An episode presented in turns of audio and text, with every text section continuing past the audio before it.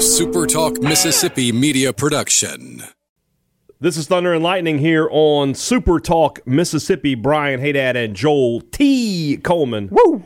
Here with you on a Thursday morning. We are glad to be with you. Appreciate you guys tuning in, be it at supertalk.fm or wherever you get your podcasts, even if they're on the Android. We, we got you taken care of there as we had one of our listeners asking about uh, earlier today, or maybe a new listener. I'm not sure. He, he was saying he needed to find this podcast. So hopefully, sir, you have found us and you are listening, and we welcome you to our to our family. That's right. And if you're a new listener, Mm-hmm. feel free to drop by the, uh, the the review station there on your podcast device. Uh, I assume you can do it on other devices, but I know on the Apple iTunes Store you can go and drop us a Five star. review and uh, free to free to make fun of, free to do whatever. In fact, whether you're someone that like this here fellow that, that dropped by to say that Brian needs a stronger co-host, Joel is a goody goody fence rider that does not bring a strong take to the program. Uh, he makes fun of the woo. He says it sounds like Mayberry has a podcaster, but he left us Five stars. Five stars. Don't care. and then two two reviews later said, "I love the woo. I say it along with Joel every podcast." Uh-huh. There you go. So And- whether you and- want to what love was us, that review? What oh, was that it? was absolutely a five, Five star. star. So whether you love us, whether you love me, whether you love Brian, whether you hate us both, we want you to like us. Yeah. But as long as you drop by and give us a Do we- do five we- star, Do I want We'll to be be liked? Do I need to be liked? yeah. Uh, yeah. Yeah. You know what I would say? I would say like it or don't like it. Learn to love it because it's the best thing thing going. Going. Strange Brew Coffee House and Churn and Spoon Ice Cream also one of the best things going. Don't miss out on all the great pumpkin spice stuff that's happening right now. I went in there last night to get my gift card. Thank you. yeah. Appreciate that. And uh, you have to show your ID to prove you were who you were? I just said, I'm Brian Haydad. And the guy was like, Yes, sir, we'll take care of that for you. It me- no, he, I did not have to show my ID. I, he asked, What's your name? And he found it. So, uh, again, thanks for that. Uh, but yeah, place smelled like the holidays, smelled like Halloween up in there. All the pumpkin spice things that were happening. So check them out. And of course, I got that great counter too. If you, it, it, they're they're a one stop shop for breakfast because they got you taken care of with some pastries, some muffins, some uh, you know they got the breakfast muffins. They got the meat in them, so it's you're you're not just going sweets if you want to go that Some way. of those pastries go quick, man. They'll show. They'll Oh, put some on Instagram or something. You'll get over there and they're gone. They're gone. Yeah, they're like we baked one tray. Good luck. So I like I like getting one. If I really want to have a treat, and I, I want to get one of these. I, I don't. I'm never going to meet Nick Saban, but I would love to take him one of their homemade oatmeal cream pies. Those big, thick Yeah, the big oatmeal cream pies. He would probably lose it. That's too big for my hand. He's tiny. All right. Uh, today's show, we will talk baseball a little later in the show. MSU's baseball schedules come out, and it is a heck of a, a schedule. I'm so ready for baseball. Which I'm. I I'm- don't I'm think al- I I'm don't think you're the baseball. only MSU person ready for baseball right now. I'd be ready for baseball if football was six and zero. So I know. But uh, we will start with LSU. Here's what's going to happen today. And we're going to talk to Brooks Kubena from The Advocate just a little bit. Joel, you have to take that, that Braves hat off. We're going to have to put on an MSU visor. You and I are going in the coaching booth today. We are going to figure this out. We're going to figure out the game plan to beat LSU. We're going to do it. We're not leaving here until we've got it done. okay. We're going to be here a long time. Uh, what's the first thing, before anything else, what your gut tells you, what's the first thing we have to do defensively to, to slow down this incredible LSU offense? Make sure the entire LSU offense catches a raging case of diarrhea before the game, and they're not able to take the field. I don't know. I like it. We're, we're going to put a little extra hot sauce in the gumbo before they head up here. A oh. bad batch of crawfish balls is happening. Yeah, okay. defensively, to me, LSU is most likely going to have receivers running wide open down the field. They they they have just routes that I don't think State's going to be able to cover and everything. I think that the only State's prayer here is to just friggin' bring the house and bring all kinds of pressure to Joe Burrow and just hope he makes a mistake. To me, I, I know that sounds incredibly simple, and if Bob Shoop was sitting here, he might look at me and say, "You dummy." That may happen, but to me, the only prayer here is to make Joe Burrow make a mistake, more than one mistake, bunch of mistakes. Then perhaps, perhaps you get an overthrow and a pick. Perhaps you get to him and blindside him and get a fumble. You know, perhaps you, you just create so much pressure that he's not comfortable and he, you know, has a couple incompletions and then you stuff a run play and then they punt. But to me, it all centers on defensively, however they need to draw it up, whether it's, you know, safety blitzes or corner blitzes or whatever you got to do. you have to make Joe Burrow make mistakes. And to me, that's the only route here that they could have any success. I tell you, you, when you say that though, all I can think of is Florida and their incredible defense, their defensive line. Now, granted, they had some injury issues, but they're still very, very good defensively. Todd Grantham, as good as they come, no sacks. I know. Joe Burrow. I know. I, I don't think that it. That's what I'm saying. I don't think that can happen. Don't don't misunderstand me. But you're asking me, ideally, what has to happen? That has. If you have the same kind of success or lack thereof getting to Joe Burrow that Florida did, you don't touch Joe Burrow, you don't make him uncomfortable. You and I are sitting here on Monday and we're talking about just a annihilation. I think. I mean, we may be doing that anyway. Yeah. But, but uh, I, I, I don't. I mean, do you have another plot in your mind that you think makes more sense than just No, no, I would, I would sell out. I mean, you're Yeah. you can't cover them anyway. I'm bringing six or seven. I mean, just just get after it. Play the 46 defense basically. Just To me, guys are going to be open no matter what. You might as well make it uncomfortable for them. to me, it's a little bit of the equivalent of if you have a basketball team. I, I say this in high school a lot when I when I cover some high school basketball teams that just aren't really good. Like sometimes I think just fire up a bunch of threes. Why not? Yeah. I mean, maybe you hit some and hang around in the game. Well, I mean, and, and I, think, think about what Jeremy kind of Pruitt said about Alabama. He said, you know, maybe I should do like was it Pulaski Academy in Arkansas, where they, they never kick, they never punt, they onside kick every time they score. They, you know, yeah, throw throw it. You know, sort of the same thing defensively here. Just blitz. You know, there's no reason to sit back and rush four. Nope. They will complete the pass. If State rushes four, you're not getting to Burrow. He's going to have all the time in the world, and he can just pick you apart. Yeah, And he So will. You've got to bring five, six, maybe seven, maybe eight. You know, just do the best you can because you've got to, and, and that also helps disrupt the running game too. Mm-hmm. So yeah, aggressiveness is definitely the way to go defensively. Let's let's turn the page where I think more concern is because for me, I don't think there are high expectations defensively in this game. well, I, and I mentioned this in the interview that you know when you look at what Bo Nix did against uh, Mississippi State, and then you look at what Bo Nix did against everybody else, and now you're looking at Joe Burrow. Yeah. That is not the reason to be optimistic. Nope. Uh, offensively, what, what's what's our game plan here? I, I'm going to sound like Joe Moorhead here a little bit, probably, but State just has to be crisp. Like they have to make decisions, and they have to. they, they, they I, I think it was Matt White that I heard or say something the other day that State kind of gets has gotten pushed. Around and if I'm crediting that to the wrong guy, and if I'm putting words in your mouth, Matt, I apologize.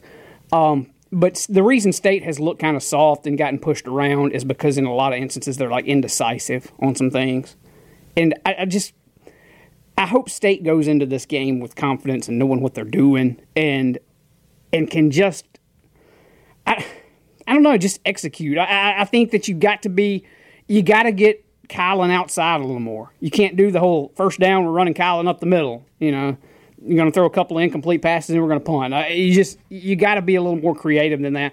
I think having Shrader out there helps with that. I think having Shrader out there will, will allow the offense to, to have at least a little more, you know, variability to it. Uh, I, I, I feel like that, you know, Vandy put points on, on, on LSU's defense. Um, Florida put points on LSU's defense. I feel like there are going to be opportunities there for this offense to, to score. I just don't know. I mean, with Delpit and some of those other guys in the LSU secondary, I don't know that throwing the ball is going to be the safest route to do that. I think you, you need the legs of Kylan and Shrader to to somehow be the, the driving focus of this offense this week. I don't disagree with you on this one either because when you look at last season and and how that game went, State had some success running the football, especially early in the game. Um, they just it was that was a very typical of last year. It was they they threw the ball way too much. They you know they they they wouldn't put the ball into Kylan Hill and to uh, what's what I'm looking for to Aeris Williams' hands. They just they just could not. They just had a bad game plan in that game. I mean, you look at Fitzgerald rush for uh, say basically averaged over five yards a carry. Fitzgerald rushed for 131 yards. But Kylan Hill only had eight carries, and Aeris Williams only had six, and Fitzgerald had 23. And this was the game too that Colin got.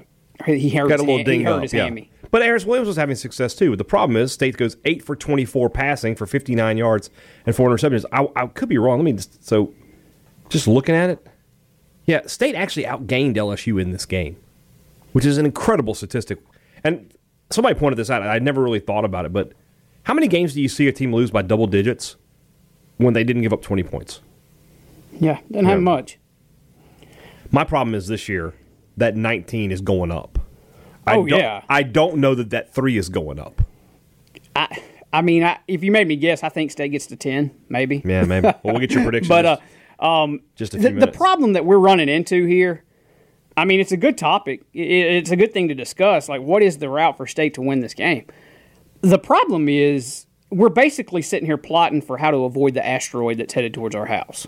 Like, what do you what do you do? You you, you just kind of have to tuck your head between your legs and, and hope you live, kind of thing. And, and I feel like football wise, that's kind of what's happening for Mississippi State this week. I, I honestly, Brian, do not. Bel I don't think State has a chance.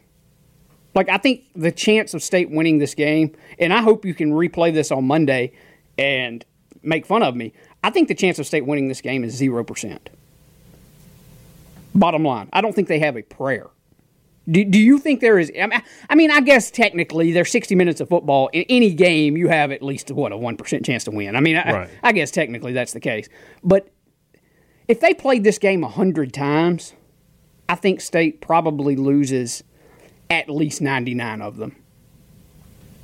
yeah, my, my thought process on this goes like this: is that what was the odds of South Carolina beating Georgia? Now, Georgia has not been playing as well as LSU has been playing, but that I mean, they were South Carolina was a bigger underdog going into that game than Mississippi State is going into this game, and they won on the road. So there's it's it's not zero. There's always a chance. But it has to be a chance where not only does everything go right for Mississippi State, Everything goes wrong for. Exactly. You, hit- you if they both teams play A plus, State loses by about five touchdowns. If State plays A plus and LSU plays C, LSU wins close. LSU has to play an F. They got to turn the ball over. They got to commit penalties. They got to do things they haven't done all year. If those things happen, sure, sure you can win the game. If not, no chance. So And the chances of that happening to me just don't seem very, very big. I mean, No. I, it could happen. you know, going back to the Angels in the outfield, Walt Disney back in the day, the little, little guy. It could happen. Well, it could happen, but I, I wouldn't have a lot of money on that happening. That's No, for sure. I But, would not. But hey, you know what? They're going to tee it up on Saturday at two thirty, and they're going to kick the football off and for at least a few minutes, everybody in the stadium can can have a moment of it's going to be zero zero. It's going to start there. May, may, maybe something crazy happens early and you build some momentum, and then the second quarter starts, and and and all of a sudden you're in the football game and, and things change. But right now, looking at it, woo, yeah, it, it's as like we said the other day to me, it's as massive of a, a test in a non-Alabama game that I think State's faced in years. Yeah, I agree. All right, let's uh, let's talk to uh, Brooks Kubena. He covers LSU for the Advocate and for NOLA News. Uh, good friend of the show. Let's get to his interview right now. Let's talk about LSU, the hottest team in the country, with my friend Brooks Kubena from the uh, the Advocate, also at NOLA News, uh, as they they sort of combined uh, forces down there. Of course, I like Brooks because you know he's a he's a big Longhorn, much like my buddy Tyler Hork is. Is Texas back? That's the first question. No, they're No. not back. And two, I kind of will go along with this part of it only that I'm a graduate. I am nowhere near like someone that's that invested in that team. You man, you should have seen like LSU whenever they went to Texas, I was getting it both ways. I was like, your favorite toward LSU. Oh, your favorite to Texas. And I was like, man, I picked LSU to beat Texas because I knew they would. Texas, they're yeah, they're second. I mean, you saw them get lit up against Oklahoma. Oh yeah. Uh, Caden Sterns was out in that game, but I mean, Texas is still, uh, I think, a year away from being the team that it needs to be uh, and, and contend in the Big 12. I mean, they're they're certainly talented this year. I think they're they're kind of on the verge of that. Um, but no, I don't, I don't think they're quite there yet Okay. at, at, all. And I, you could kind of tell on the stage last year when they beat Georgia and Tom Herman rolled his eyes and Sam Ehlinger said, "We're back." yeah. Yeah, they're not back, and Okay. it's clear they're not. I'll remember this. All right. Uh, LSU. I th- are you on the same bandwagon with me that prior to the season when Orgeron's talking about they're going to change the offense and they're going to spread it out and we're going to throw the ball a whole ton. Were you sort of on the whole wait? I'm going to wait and see on that bandwagon that I was on. I think uh, you know it was certainly the question because um, I mean now if you look at the statistics, everyone outside of Florida is outside the top 50 in scoring defense that LSU has played. So yeah, going into that game, we're like, all right, well, what's what's this LSU offense going to do? And within the first three drives, it looked human for a little bit. They didn't score on the first, which was the first time all year that LSU hadn't done that on the first drive. And then, you know, the second drive was two plays and scores. So like, okay, all right, this is interesting. But the third time they went three and out. Like, okay, well, uh, two out of three go to Florida. Let's let's, let's see how this thing goes. But I think that's whenever you saw LSU become a complete team. Uh, the defense had a lot of questions going into that game as well um, and they were getting a lot of players back. Um, the only way that I think LSU's defense is going to perform well is by having good depth, and they didn't have that in the first five games.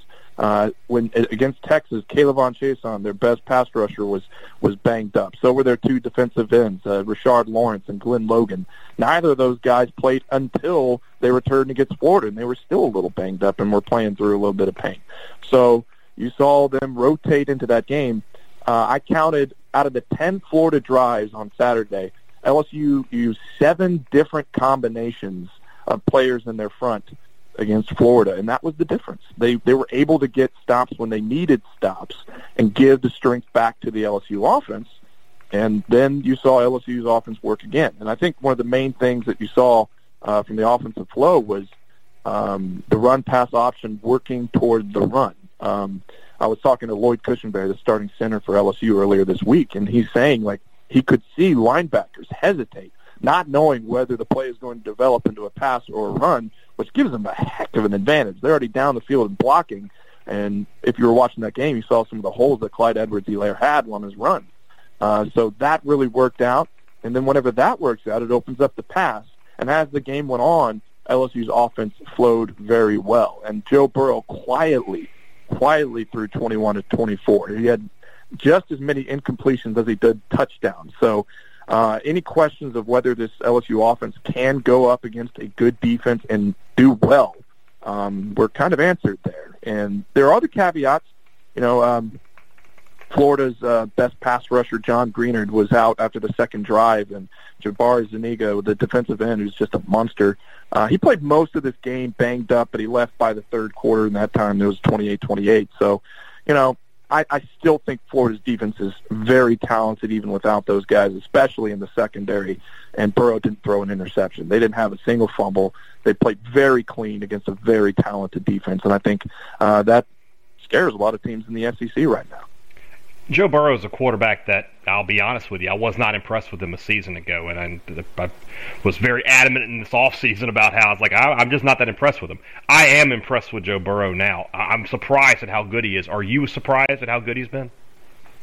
No, I mean, well, why would you have been, uh, you know, uh, impressed with him last year? I mean, he's playing in a different, completely different system. Where last year he was they didn't really know what they were. They kept shifting over and in between games, and they had an offensive line that was rotating and didn't have a consistent starting line until week six against Georgia, and they wanted to go fastball and then changed that up, and then wanted to run the ball, and then they tried to go spread at the end. Like they they were adapting so much. They were the chameleon of offenses last year, and Joe Burrow, um, honestly, proved that he had command through all of that because he wasn't the coaches say that he was wasn't fazed throughout that. He was able to adapt. They gave him more responsibility on the field to make checks and calls, and that's something that they were talking about all last year. So, I mean, I, I remember whenever they were talking about the Saints coming in last summer, and uh, they trade information and they give each other presentations. And the guy who gave the presentation last year was Joe Brady,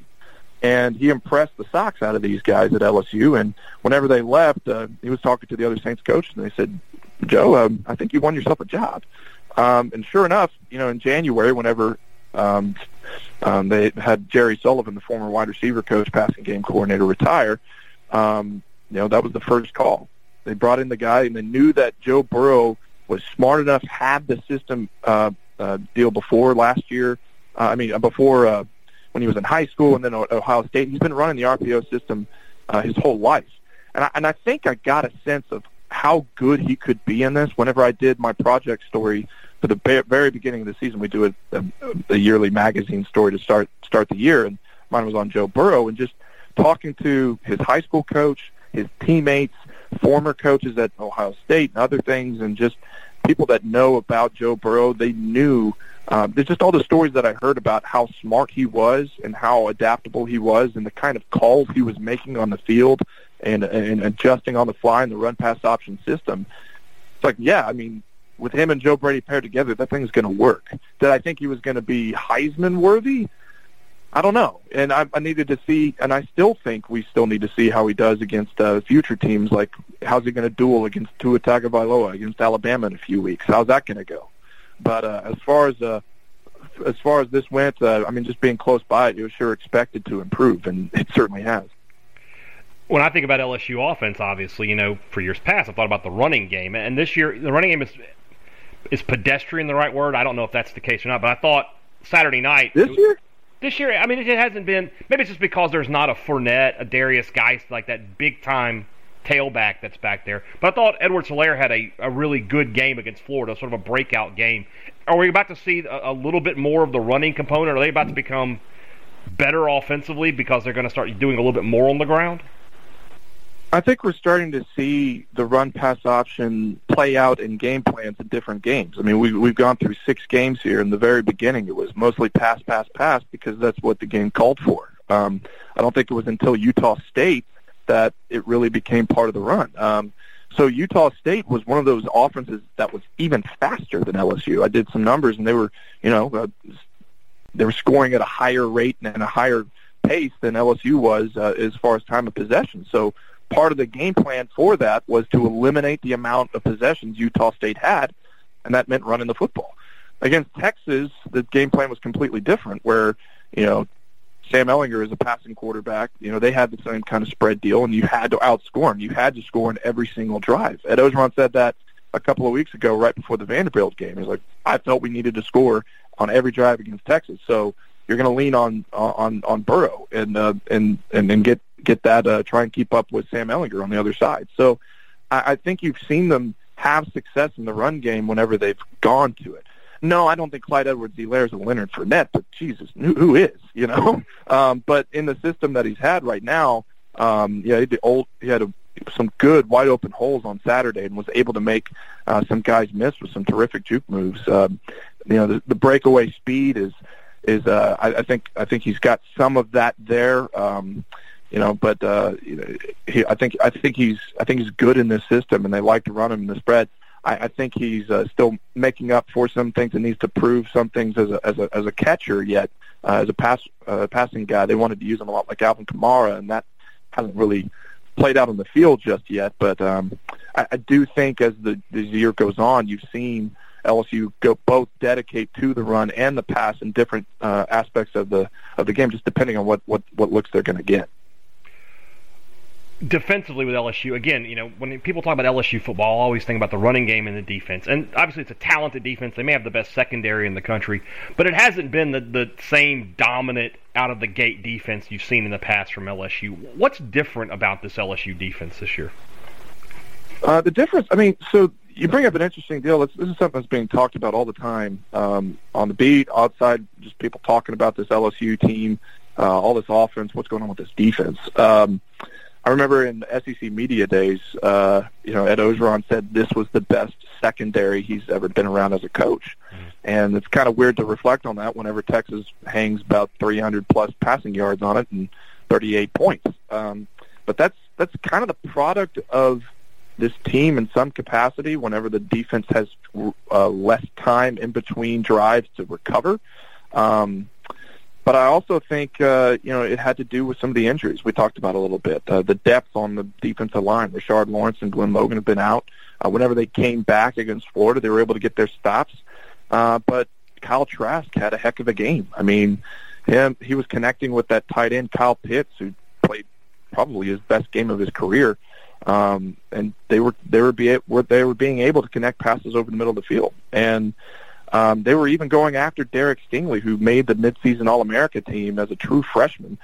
Trask was throwing these back shoulder throws in one-on-one against Stingley and, and completing them. So I don't know if it's just that players are playing because those are difficult throws, and I, I don't know if it just means that uh, quarterbacks are playing it to their elite level when they're playing against uh, LSU's defense, or if that means that they are struggling in, indeed. But I think I think we did see Grant Delpit start returning to his 2018 ways when he was unanimous All-American. There were a couple of plays last uh, on Friday uh, on Saturday where he almost had an interception, almost uh, got another pick, and he was he was uh, you know playing more reactionary uh, to his instincts that really made him special last year.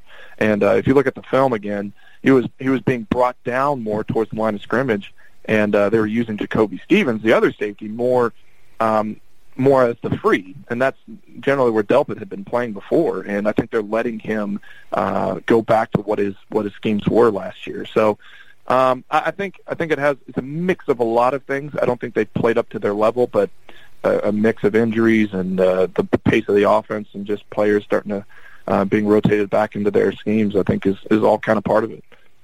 I don't know how much you've watched of Mississippi State this year, but defensively the Bulldogs have just not been good. You knew they were going to take a step back after losing the kind of talent they had uh, a season ago. But you, Auburn, who has not been a good passing team, went for 350 plus passing yards. That that is a huge red flag for me coming into this game. If I put you in the coach's booth over there wearing maroon and white, what are you going to do to try to slow down this LSU offense? uh, um, you know, it's an interesting question. I haven't really thought of that. Um, it's kind of why I'm on this end and not in the coaching booth. but I, I would. You you you understand that they're gonna. I, I think Joe Moorhead definitely understands what Joe Brady's going to do. I mean, that was his mentor. He's the guy who came up the run pass option offense over in Fordham on his end, and when he was at Penn State, taught Joe Brady. So, I think if I was trying to stop myself, um, I mean, we, we mentioned it. I think Clyde Edwards-Helaire is, is good, but not a Leonard Fournette. I think you would probably try and uh, try and take away the, the the passing game in some capacity. But the difficult thing there is is that Ja'Marr Chase, Justin Jefferson, and uh, you know the others that they have are. I mean, who are you going to pick? Who are you going to slow down? So you got to pick your poison. Try and get them to commit to the run game. Um, but that's what Florida was going to do, and they had 100 yards on five carries. So um, I mean, you, you have to find a way to, to make Joe Burrow um, get into pressure. I mean, he hasn't thrown many picks. He was 21 and 24. You got to give him less time, but he's getting rid of the ball quicker. I think that's the answer everybody's trying to figure out right now, and I'm definitely not qualified to come up with that. Let's see what happens on, on Saturday night. One last question here uh, before we go. This LSU team, obviously, you sort of mentioned it. You know, the duel that's coming with Alabama. Who's winning that game right now, if you had to pick? Is this the national championship team you're covering? LSU, Alabama. Um, well, for my personal poll, I'm a voter in the AP Top 25, and I have LSU above Alabama. I think they haven't. I think they have shown themselves to be the better team so far. They've beaten the better teams, and their offense has been shown to be historic. I think Joe Burrow is, uh, at the end of the day, the best quarterback in the league right now, and he's playing at that level. And not only that, he, they have leadership on this team. They have been able to come back from being down in the second half to Florida and score 21 unanswered. There's grit on this team. There's all these things that you know Ed Orgeron himself is recognizing uh, from championship teams past that he's been on. Um, and you know, there's another guy that's kind of hidden out of sight. Uh, he's a consultant to LSU. Uh, John Robinson, the Hall of Famer uh, uh, coach from USC in the early '90s, uh, you know, he, he kind of talks with Ed Orgeron every Monday, and it's just like he's pointing out these little things. Like, yes, I recognize this. Yes, this is here. Um, yeah, I do. I do think LSU has a chance to be a championship team, and I think they do beat Alabama in the sense because I think the offense is functioning better. I think Alabama's defense is not what it was last year, especially with the absence of Dylan Moses at linebacker. I think they're able to be able uh, to uh, to counter them and score points and, and then go there. I think Dave Aranda, as a defensive coordinator these past couple of years, has performed, uh, has gotten his defense to perform well against Alabama early, and it's just the lack of offense that kept them from being in the game. Uh, so I think they do have that difference this year, and uh, it'll be interesting to see for sure on come November 9th. But uh, I, I do think LSU has the edge right now. Well, that's state's bye week, so if you need like an extra guy to help you, just let me know. I'll come over, just get me credentialed, and I'll sit right by you. No problem. yeah, I got. I, I think I got enough change in my pocket. How much do you work for? Man, I'll work. I'll work for the pregame meal just to be in the stadium when that game's going on. To be totally honest with you. So, all right, Brooks Kubena. You can follow him on Twitter at b Kubena K U B E N A. If you want to keep up with the Tigers uh, this weekend going forward in the season, man. Thanks a lot for joining me. I'll see you on Saturday. Hey, no worries, Brian. See you then. All right, thanks to Brooks. Appreciate his time. He's obviously very high on this Tiger team as well. He should be. This is a really, really good uh, football team, and we're going to see how far uh, the season goes for them. All right, Joel, I'm going to put you on the clock here. What do you got? Who are your Who's your offensive playmaker for this game? First, well, it's not his first start, but his first start at being at the, the top of the depth chart. I mean, all eyes are on Garrett Shrader this week. For for me, he's the if State's going to win this game, it, he's going to have to have a big day uh, with his legs. You know, he's going to have to. I, I think that, his legs and Kylin's legs are, are the key to State having a chance. But for their legs to have a chance, Garrett's going to have to pass the ball a little bit too. To, to just keep LSU honest and keep keep them from loading up the box and everything else. Um, so I mean, Garrett's the key. Uh, he's the quarterback, so it shouldn't come as too big of a surprise. But but but to me, it all goes to Garrett offensively. If, if he can if he can keep LSU uh, honest enough with his with his arm, I think he and Kylin can can create some opportunities with their legs. And we've seen teams put up points on LSU. I, I don't think it would be a total complete shock if State is able to. I mean, look, if Vandy can have success off, offensively against this team, then State can. I mean, it's as simple as that. There is not going to, going to be at least a little bit of an opportunity there, but I think that the the, the linchpin of the whole thing's Garrett Shrader. All right. What about defensively? Uh, de- defensively, I mean, I'll go. I'm going to say Dantzler because I mean Joe Burrow is going to test you through the air if Dantzler can have a big game, if Dantzler can get a pick or two, if Dantzler can, you know, lock his side of the field down a little bit, make Dantzler Island a no fly zone over there a little mm-hmm. bit. I mean, I ain't gonna say that leads to to a win, but if you gonna if you're gonna win, that's got to be part of it. And uh, so I, I, think that Dantzler and and really, I mean, the secondary as a whole, whether you want to go Smitherman or whoever, I mean, if they could somehow have the game of their life here mm-hmm. and limit Joe Burrow or, or pick him off a, a couple times. And I, I, think that that, like you said, things have to go wrong for LSU, and turnovers are, are where things generally in a football game give you a chance. Uh, I, am going to go with the guys that are out there trying to defend these Joe Burrow passes. All right, who's your X factor? Uh, X factor, uh, I'll say Chauncey Rivers. Okay. Um, just because, uh, like I said, I think you got to get after Joe Burrow, and so I mean, I could have went with anybody. I guess uh, any of the ends, but I, I just think that you have to to get after him and make him uncomfortable.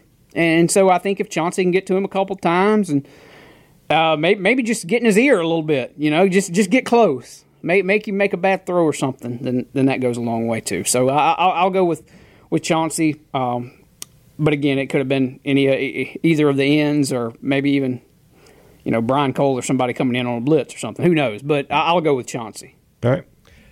And then what's your prediction? LSU's winning this game. Mm-hmm. I mean, that's question is how much. And honestly, I think it's going to be about a lot. Okay.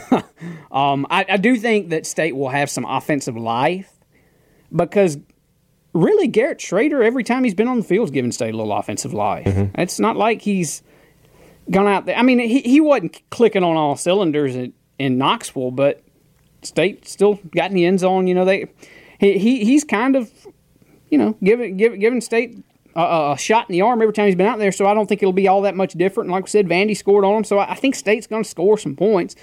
Um, how many? I, I I'm hesitant to to say they're going to have a big offensive showing though. Right. Um, but I think that they will at least score some points, and they will score more than the three they got a year ago. So I'm going to say I'm going to give LSU 52. I guess State 17. Oh, it's a lot of points. Yeah, for State. we'll see how that goes. All right. Do you, th- do you think I'm kind of in your ballpark there? You're you're near it. You're you're not. You're a couple streets down. So my prediction will be on tomorrow's show. Obviously, uh, when we have uh, the This Is Our Show reunion. Before we go, I do want to talk about some uh, some baseball, and this segment is going to be brought to you by our good friends over at the College Corner. Check them out online at collegecornerstore.com or Visit either one of their two locations. You got Ridgeland near Fleet Feet or over by Half Shell in Flowood and get to check from the largest selection of MSU merchandise in central Mississippi. Don't waste your time this weekend coming to Starkville and, and, and, and looking and standing in line at, at one of the stores trying to buy the, the stuff. Get it on before you get up here. Check them out right now. And of course, use the promo code Thunder when you shop online, or just mention the Thunder and Lightning podcast when you buy at the store, and they'll take 15% off your purchase. So, again, College Corner over by Fleet Feet in Ridgeland, or at the Half Shell, by the Half Shell uh, in Flowood, or shop online, collegecornerstore.com. This is a good baseball schedule. Yeah, it is. Obviously, the first thing that stands out to you is this three game set with Oregon State. Mississippi State welcoming the Beavers uh, to uh, to Starkville, uh, February 21st through the 23rd. I assume that means that next year State will be in Corvallis as well. Probably can make that assumption. Um, but even before that, Wright State, the opening weekend of the se- season, that's a team. Ole Miss opened with them last year and lost the game. Mm-hmm. Wright State also beat Oklahoma State in on, in non conference play. They won 42 games. They were just in a one bid league and did not win their uh, their tournament. But they're a good baseball program. Samford, we know for a fact that's been a good baseball program to the years. That's your first midweek game. Oregon State. Long Beach State, a trip out west. Now, Long Beach State used to be a really good baseball program. They fall on some hard times, but Hard time. hard times, if you will. Uh, but that said, three true road games, if you get wins there, those are RPI boosters of the, of the highest order. Southern Miss down in Pearl, so no series with USM this year, but you will return to uh, to Jackson to play them. Quinnipiac made the NCAA tournament last year. They were one of the last teams to get in. They won their conference tournament, but then they went to the Greenville Regional and won Game One against East Carolina. So no, not a terrible team. And then SEC play. Wow, what a start! Arkansas at home and then at LSU is your first two series. Uh, Kentucky at home, travel to Auburn. We've already talked about Super Bulldog weekend, a Thursday, Friday, Saturday, Easter weekend series against Ole Miss. Trip to Columbia, South Carolina, first time out there in a couple years. A and M at home.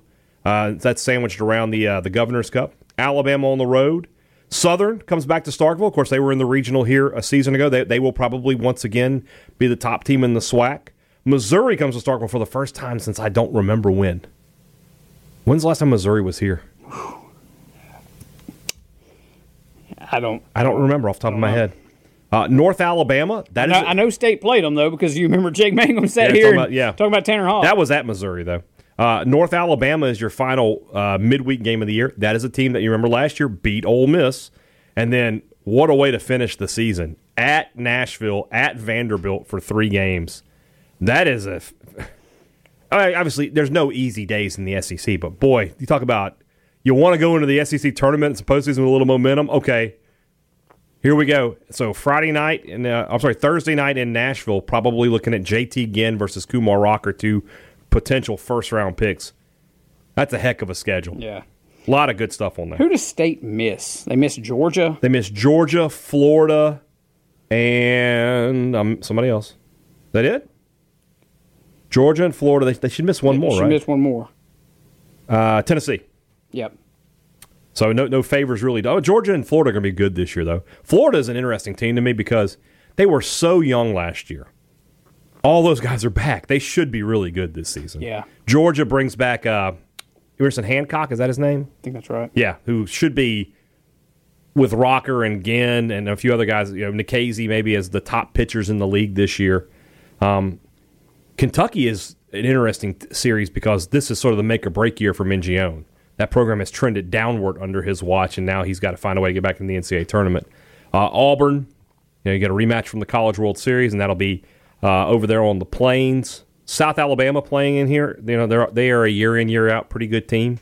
Um, I mean, this, this is a schedule designed to if you win a lot more than you lose, you're going to host. Mm-hmm. So, did you see the the first two weekends of baseball in this state are incredible? By the way, Ole Miss at Louisville in Oxford week one, and then Mississippi State, Oregon State week two.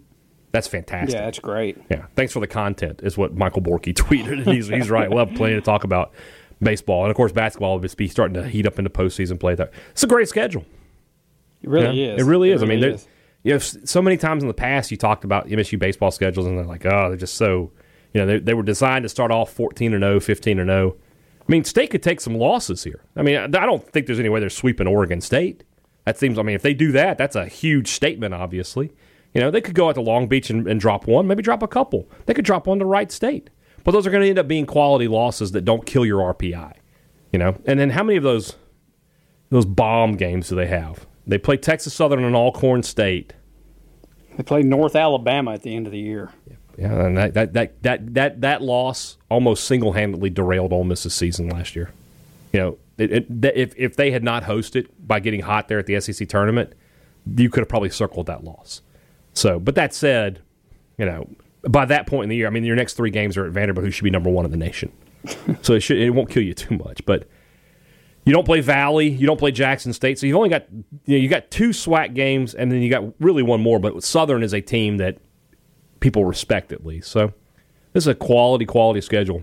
You know, and they, they, Louisiana Tech, by the way, also on the schedule. Yeah. they're a good team. You're in. and they're- Oh, they're playing two games down in Biloxi. Yeah, Louisiana Tech's in Biloxi. Biloxi and Nicholls State down there. So they're playing back to back nights in Biloxi. Wasn't Nicholls State the team that came here a few years ago and like bolted because it was supposed was- to snow or something? Was that Northwestern State? I can't remember. I wanted to the say Demons? was, I wanted to say it was Nicholls, but I may be wrong. I could be wrong. Yeah. So There- there shouldn't like- be any snow down on the coast No, the no. weekend of March 10th. Left because it was going to snow and like there was nothing on the field. it snowed. No, no, don't get me wrong. It snowed the night before. Yeah, I'll never forget that because like I drove past Dudy Noble on my way to work, and it was completely covered in snow. And when I came back around two o'clock, it was there was not there was not any snow. so yeah, it just happened. So I'm almost certain that was Nicholls, but I may be wrong. Yeah, I, you're probably right. It does it, but you know what? It doesn't matter what their name is. All right. Good baseball schedule though. This is this is a, a schedule of a team that if, if they win the games they should win, they're going to host yet again, and probably be, be in a good position to be a national seed and host the super regional. Gut as well. instinct. Here we sit October. I think you've already said the answer to We're this. book, I'm, I'm going back to Omaha. Okay. That's what I was We are going to ask you. Are, are you we, and I are going Are back we to eating Omaha. at Big Mama's Fried Chicken We're eating at Big sometime in Mama's. June? We're eating at Omaha Chop House. Uh, we're eating at uh, what was the other place we ate that we liked that we really liked? Ah, the uh, oh, that sandwich place was really good too. That you, uh, I can't remember the name of it, but we were talking about Sandwich. that the other day, or the hamburger place. hamburger place. Yeah, Yeah, the garage. sandwich. Yeah. whatever it was. Yeah, yeah. And of course, brunch at Spevia. That's happening. Oh, that that's all. the- All those things are going to happen for us in the month of June. I'm just. I'm. I'm, I'm making that prediction right now. I'm on. I'm on the record back in Omaha. I'm not. Gonna, I'm not going to go so far as to say national champions because I got to see. that's I got to see more. That'd be three straight Omaha trips. Never happened. Never happened in the history of the program. Yeah. So it's the new standard. Jake Mangum told us that. That's right. And, the and, the guys on this team, the sophomores, the, the juniors now, they don't know anything else. That's right. So- Jake Mangum also said that State's winning two national titles this The- decade. were you there? We told Lemonis that. Yeah. His, his response was, God. no pressure. Didn't he say something like, "Now I got to tell him he's got to hit 400"? yeah, yeah. He's like, now you got to hit 400. So, all right, guys. Joel not here tomorrow. Uh, we'll do the uh, This Is Our Show LSU Tradition Week. Also, Peter Burns of the SEC Network is joining us in the return, the once a year return of the People's segment. Uh, and of course, we will have all of that for you tomorrow. Enjoy the rest of your Thursday. For Joel T. Coleman, he'll be back with you on Monday morning. For the things that are true. Yeah, there's going there's going to be some of those. I can promise you that. Uh, I'm Brian Haydad. Thanks for listening to Thunder and Lightning on Super Talk Mississippi.